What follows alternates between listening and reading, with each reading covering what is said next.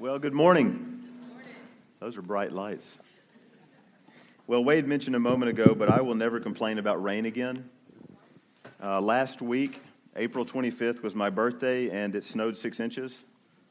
And uh, I was not dreaming of a white birthday, but God saw fit to give me a white birthday. And so I don't complain about rain anymore. Rain is a good thing. I'm, it, when it comes down in that form rather than snow form, I'm as happy as I can be. My name is Stephen Carson. Uh, my wife is Kay, and uh, we have two boys Silas, who is seven, going on eight, which to a kid that age, going on eight is very important. And we have a, a uh, five year old boy, Ollie, and they'll be in the second service with us. They are uh, at my parents' house, probably asleep right now. And uh, I look around right now, and I know many of your faces. Many of you I don't know, and that's a good thing. That is a good thing. God has blessed this church, obviously, with growth uh, numeric growth. And I, I, think the last time I was here, Wade, I think the backdrop was still here. You're still building this. And so this building looks great. God, is, God has really blessed this church. Wade mentioned a moment ago that, uh, that I was part of, my wife and I, we were part of the original core group. Is my microphone on? Can you hear me? Okay. Uh, we were part of the original core group that came over in 2002. There were around 30 of us that came.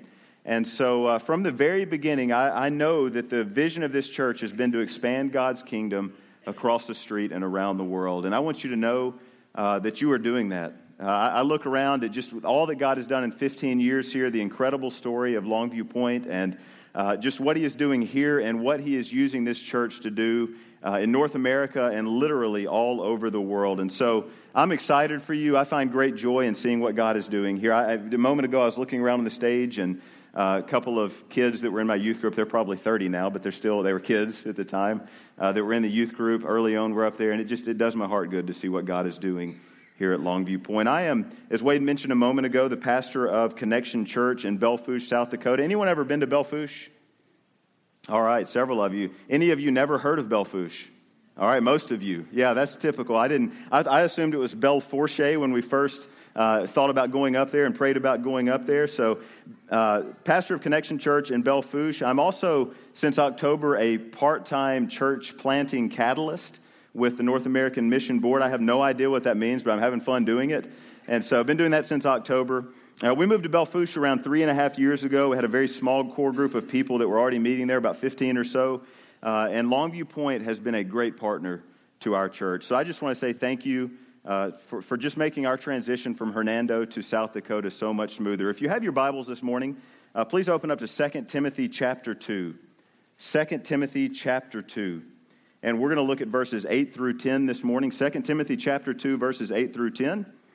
Uh, in this letter, Paul was encouraging a young pastor named Timothy who was struggling in many different ways. And Paul, as his spiritual father, was cheering him on he was instructing him, he was cheering him on. Paul was approaching the end of his life. He was in prison in Rome awaiting his execution. And up to this point in this letter, in chapter 2, Paul has been reminding Timothy of several things. He has told him up to this point to remember your heritage of faith, remember your grandmother and your mother, the way that they invested in you, the way that they poured the word of God into you when you were a child. He has told Timothy to remember that God has not given you a spirit of fear, but a spirit of power and love and self discipline. He's told him to remember the scriptures and obey the scriptures. Remember to guard the truth that you have that has been invested in you. Guard that truth, share that truth with others. He's told Timothy, do not rest in your own strength, but rest in the strength that God supplies you. And he has reminded him to this point in this letter to remember your calling. Remember your calling as a pastor, Timothy, and be faithful in that. In this passage we're going to look at this morning, 2 Timothy 2 8 through 10, we're going to see Paul reminding Timothy of a couple things. He's reminding him in these verses to remember your Lord. Timothy, remember Jesus Christ. And he tells him to remember people. So I've got two points that I'm going to uh, piggyback off of that this morning. Number one is this we have a Lord worth worshiping. Do you believe that? We have a Lord who is worth worshiping. And number two, people have souls worth reaching. We have a Lord worth worshiping, and people have souls worth reaching. And so what I'm going to do this morning, 90% of this message is going to be spent on point one. And toward the end, we're just going to talk briefly about, about the second point. So, point number one remember our Lord, or we have a Lord worth worshiping. Look at 2 Timothy chapter 2, verse 8.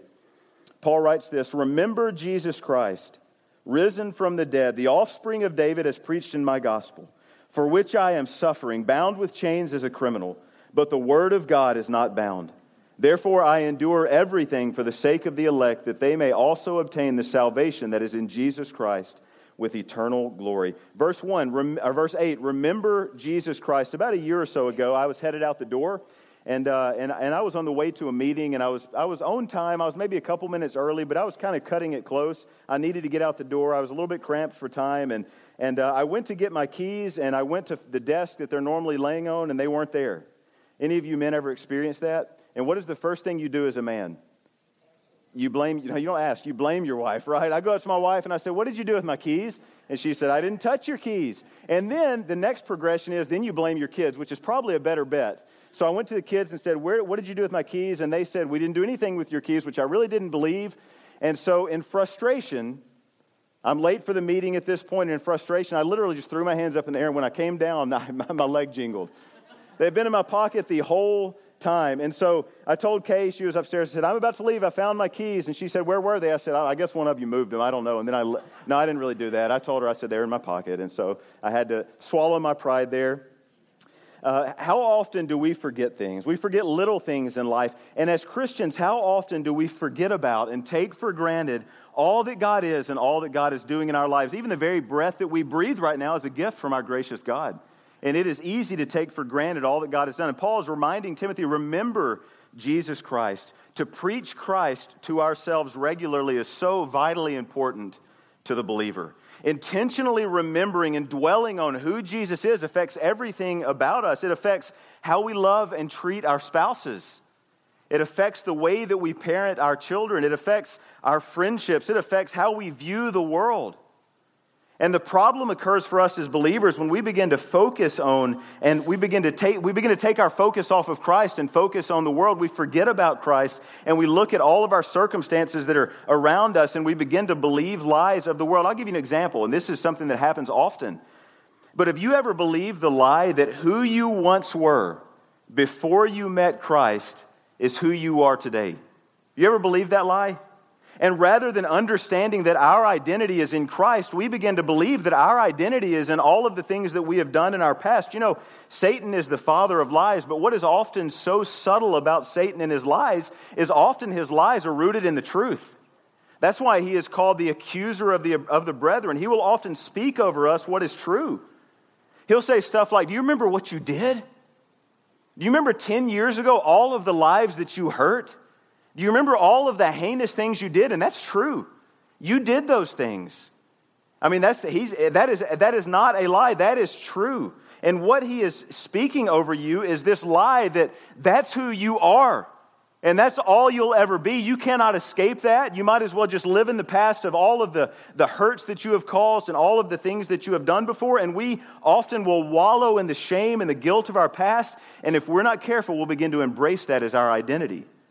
But what if we as believers remembered what is actually true through Jesus? What if, what if during those accusations we remembered that Jesus had actually forgiven us? He had actually washed us clean, that though we used to be those things, we are now new creations in Christ. We have not just been rehabilitated by Jesus, we've been regenerated by Him. The old is gone, the new has come. What if we embraced that truth and rested in that?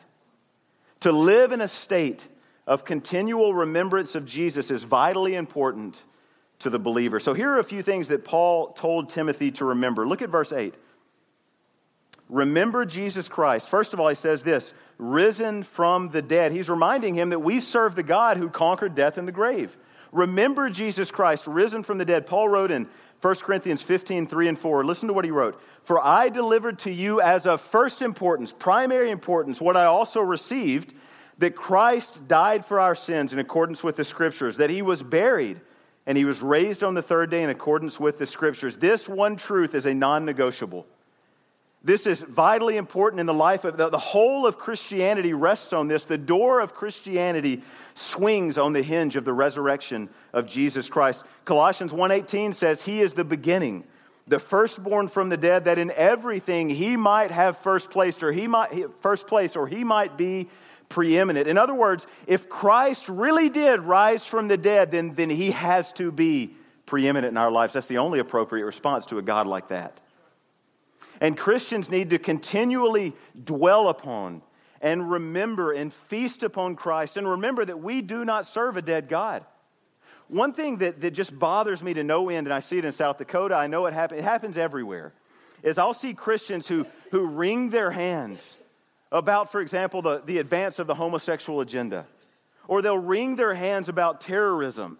I'm not going to go on a mission trip because there's terrorists over there. Or, or, they wring their hands about the current state of politics. And, and in the midst of that, I often think it is as if the church of God has forgotten that our God is alive. He is not dead. He defeated death. He defeated the grave. And listen, a God with that kind of power can handle, I assure you, the transgender agenda. A God with that kind of power, I assure you, can handle a faltering economy. A God with that kind of power, I assure you, can handle anything that is going on in your heart right now. Any burden we brought into this room, He is bigger than that. He can handle that. We serve the God who is alive, and we need to begin to live our lives like that. Remember that Christ is the conqueror of death and the grave. Paul's telling Timothy, remember Jesus Christ, risen from the dead. Look at what he says next year in verse 8 the offspring of David. The offspring of David. He's the prophesied one. Listen to Psalm 132 11. It says, The Lord swore to David a sure oath from which he will not turn back. One of the sons of your body I will set on the throne. It was through the lineage of David that the Messiah came. Jeremiah 23, 5 and 6. Let me give you a little context to Jeremiah 23. The, Jeremiah is lamenting the current state of this, quote, shepherds of Israel, the religious leaders who are supposed to be leading the people to God, but instead they were fleecing the flock. And God brings an indictment before them that they have scattered the flock and they had not gone out to look for those to bring them back. And then listen to what Jeremiah prophesies. In the midst of that dark time, there's a blinding ray of hope, a blinding light of hope. Listen to what he says, what he prophesies. Behold, the days are coming, declares the Lord, when I will raise up for David a righteous branch, and he shall reign as king and deal wisely and shall execute justice and righteousness in the land. And in his days, Judah will be saved, and Israel will dwell securely. And this is the name by which he will be called The Lord is our righteousness. There are so many more prophecies and so many more foreshadowings of Jesus throughout the Old Testament that we need to etch into our hearts, that we need to remember. Let me give you a couple of my favorites. One of my favorites is way back in Genesis chapter 3, we see a foreshadowing of Jesus right after Adam and Eve have sinned in the garden. Genesis chapter 3, after the fall of man, God is meeting with Adam and Eve, and he is going over all the consequences of what's about to happen now that they have, now that they have sinned. And Adam and Eve, for the first time, have begun to realize their nakedness and they're, and they're ashamed. They're ashamed of that. And so God, the Bible tells us in Genesis 3:21, made for Adam and Eve garments of skin to clothe them. Now, let me ask you a very simple question Where do garments of skin come from? They come from a living creature, don't they? They come from an animal. In other words, an animal was sacrificed to cover their nakedness and their shame. I wonder who that might be foreshadowing. Right after the fall of man, there was a foreshadowing of one who was to come to be sacrificed as the Lamb of God to cover the shame and the guilt of our sin. That's good news.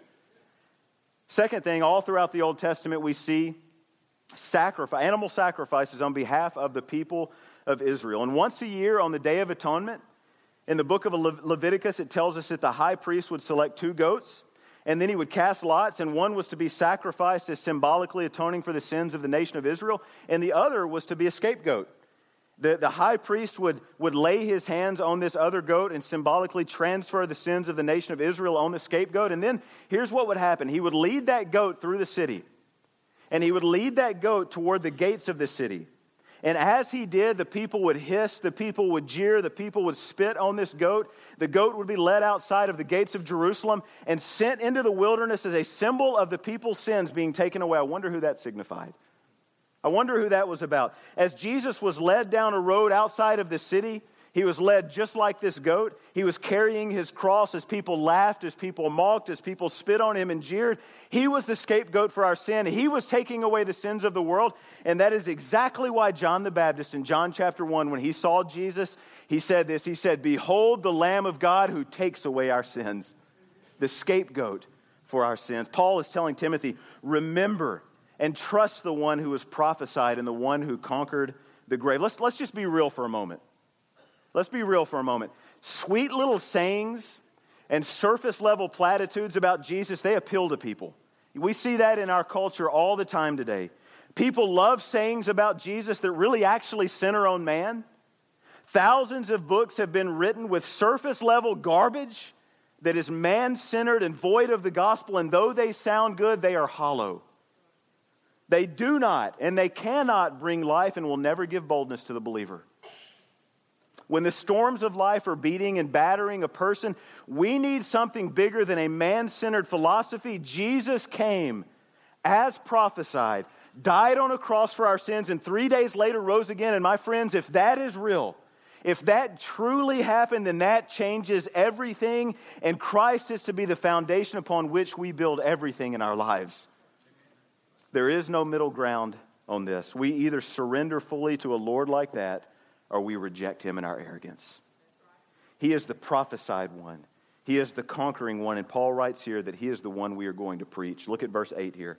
Remember Jesus Christ, risen from the dead, the offspring of David, as preached in my gospel. Paul had a wonderful Savior to preach about, and he did it faithfully. It wasn't out of legalism, it wasn't out of trying to earn God's favor, it was out of a passionate burning love for Jesus and an understanding of God's vast worthiness. Remember your Lord, Timothy.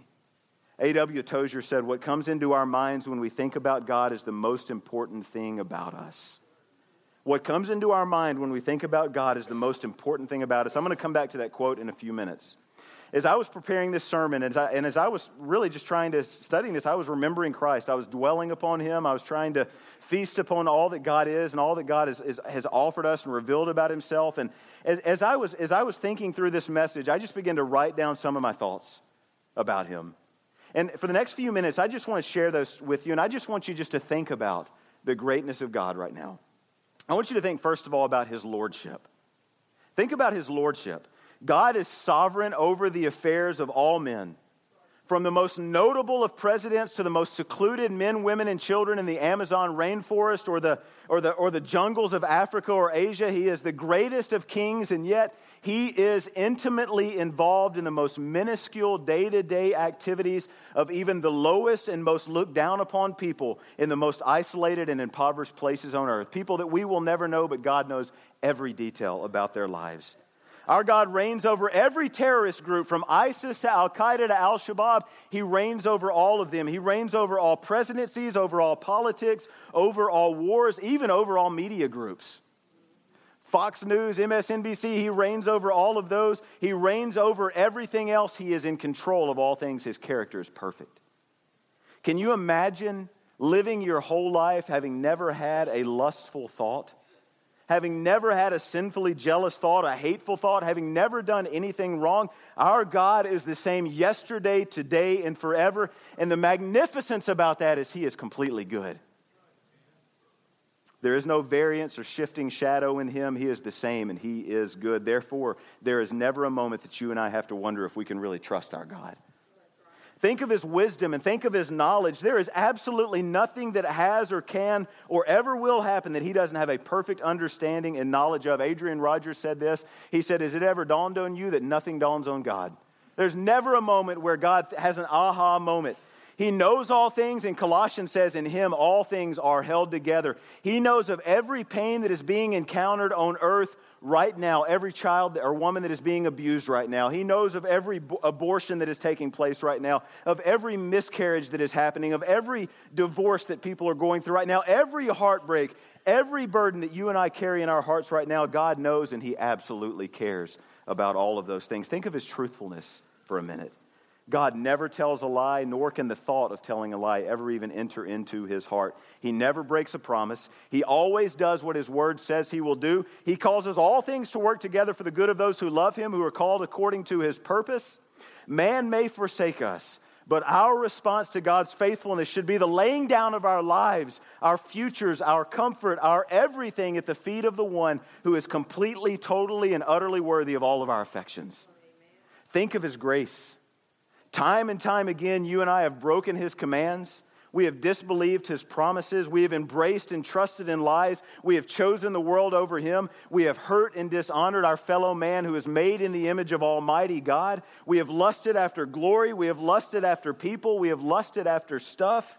We've trampled the goodness of God. We've rejected His purpose for us. We have made our pleasure our highest priority, yet God, day after day, causes the sun to rise and the rains to fall on this old earth. Day after day, God provides food for us to eat, air for us to breathe. God gives us friends and God gives us family. On the flight in last night, my little boy was sound asleep on me and he was keeping everyone else awake with his snoring. He snores really, really, really bad. Sometimes we think it's thundering. We have to mute the TV and he's upstairs. Like, what is that noise? But as he was laying in my lap last night and I was just rubbing his head, I was just overwhelmed with the thought that God blessed me with that little boy. It's a gift.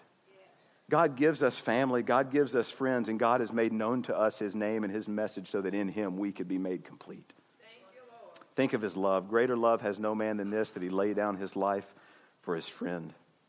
Think of the steadfastness of God's love. He loves us with a love that is shockingly perfect and unchanging. There's nothing we can do to make Him love us more than He does right now, and there's nothing we can do to make Him love us less, therefore, we can rest in a love like that. Think about the purpose our God gives us we were made for a relationship with him. Colossians 1 says we were made by him and for him. We don't serve a distant God who got the ball of creation rolling and then left us. We serve a God who created and who is intimately involved in every detail of our lives. We who naturally seek purpose in so many different things, only to acquire those things and find that they are but hollow and temporary substitutes for the real thing who is Jesus. When we become passionate for Christ, we understand what Jesus meant when he said he desires for us to have abundant life. He's not talking about abundancy by him giving us all of the little trinkets and pleasures this world can afford. He is talking about abundancy by knowing him and loving him and valuing him above all else. That is abundant life. And our gracious God offers all of this and even more. Remember Jesus Christ. No matter where you are in life, if you are walking with God, keep remembering Christ. Keep feasting on him. If you are running away from God, I would say this come to your senses and run back to him. Remember Christ. And maybe today you're here and you are unconnected to God. My challenge to you would be think about this glorious God the Bible reveals to us. And the only, my, listen, the only response that I can think to give to a God like this is complete surrender to Him. If you don't know him, trust him today. Remember Jesus Christ. He is worthy of our lives. And this leads me to point number two. When we truly understand the greatness of God, it will lead us to share him with others. I heard this statement recently, and it's a good one. Those who really believe the gospel will become like the gospel. Those who really believe the gospel will become like the gospel. Charles Spurgeon said it this way He said, A burning heart will always find for itself a flaming tongue. A burning heart will always find for itself a flaming tongue. Number two, people have souls worth reaching. People matter to God, and therefore they must matter to us. Look at what Paul writes here in verses 9 and 10. For which I am suffering, bound with chains as a criminal, but the word of God is not bound. Verse 10 Therefore I endure everything for the sake of the elect, that they may also obtain the salvation that is in Christ Jesus with eternal glory. Paul was willing to suffer prison and death because of the greatness of his Lord. And he was willing to suffer, here it tells us, for others who would trust Christ and also be raised from the dead spiritually. People matter. If we want to look like our Lord, then we will love people and we will share Christ with them. Psalm 139, 13 through 16 For you formed my inward parts. You knitted me together in my mother's womb. I praise you, for I am fearfully and wonderfully made. Wonderful are your works. My soul knows it very well. My frame was not hidden from you when I was being made in secret, intricately woven in the depths of the earth. Your eyes saw my unformed substance, and in your book were written every one of them, the days that were formed for me, when as yet there was not one of them. 2 Peter 3 9, the Lord is not slow to fulfill his promises, as some count slowness. But listen to this. Aren't you glad for this phrase? But he is patient towards you not wishing that any should perish but all should reach repentance. God loves people. John 3.16 for god so loved the world that he gave his only begotten son that whoever believes in him should not perish but have everlasting life. People matter to god and the only way a person can be truly happy and complete is through him. There are people in my community in Belle South Dakota, there are people in Hernando, Mississippi, Mississippi that are searching for completeness and purpose in so many different things. Lawson mentioned it earlier. You drive by them Sunday, every Sunday morning, and they're working on their boats, they're working on their toys. And I'm not saying there's anything wrong with having those things. I'm not. But there are people who are seeking fulfillment in those things, and they never, ever will fulfill them. Never. There's just so many different people searching for completeness, and there's something that is just wrong in their hearts.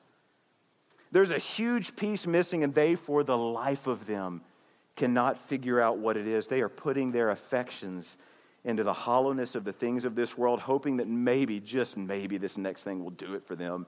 And like Solomon, they are finding out they are chasing after the wind. They chase and they chase and they think that they have acquired it only to find that again it has slipped through their hand. Only to find that the happiness they were looking for in that stuff disappeared. Meanwhile, you and I sit here in this room with the knowledge of not just another possible way for them to be fulfilled and have completeness, but we sit here knowing the one who lavishes that on us. If we were to go outside right now, if you were to go to the corner of Mackinghell, uh, Mackinghell, McIngvale and Byhalia, if you were to go there right now, and if you were just to just sit on the corner and just watch as car after car goes by, rush hour, say 4, 4.30 or 5 o'clock, and you just watch. There'd be people that you would know, obviously, but there'd be many that you don't and just watch as they go by. I can, I can assure you, I can say confidently that people would pass by you in an hour span who are addicted to drugs and alcohol. And they started with those chemicals, innocent fun, and now they're slaves to them. And they cannot get out of them. There, there would be people that would pass you, there would be that are addicted to pornography, desperately addicted. And those, those images have become gods to them, and they are terrible masters. They're stuck. And they continually submit to their lusts, and it is killing them on the inside, but they cannot quit. There would be people that would pass you wrapped up in materialism, seeking to fill that eternal vacuum in their hearts with temporary treasures that someday will be destroyed. There would be people passing you that you would see who are in the midst of marital infidelities. And as a result of this, their whole families will, for the rest of their lives, suffer the consequences of their selfish choices. You would see people who would pass you who would be going through terrible, messy divorces or who are seriously considering divorce. There would be people who would pass you who are contemplating suicide. They simply cannot find what they're looking for and they see no other way. There would be women who would pass you who've recently had an abortion and their hearts are devastated and crushed, and they don't even know who to turn to. There would be little kids that would pass in those cars, small children, whose lives, even the few short years that they have on this earth, their lives are so confused and so broken.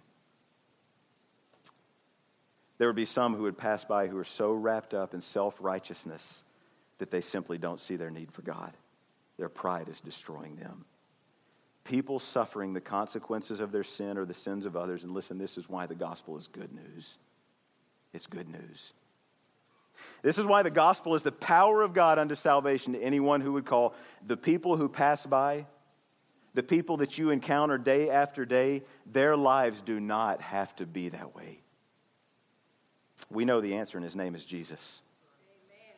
Several years ago, I was on a mission trip, actually with Longview Point in Ecuador, and uh, the hotel we were in was a was a it was an older hotel. It's, it's, you know Ecuador's third world, and so it was it didn't have the amenities that we're used to here. And and I was taking a shower, and as I was showering, I had just got through washing my face, and all of a sudden, this horrible, horrible stench came out of the pipes below.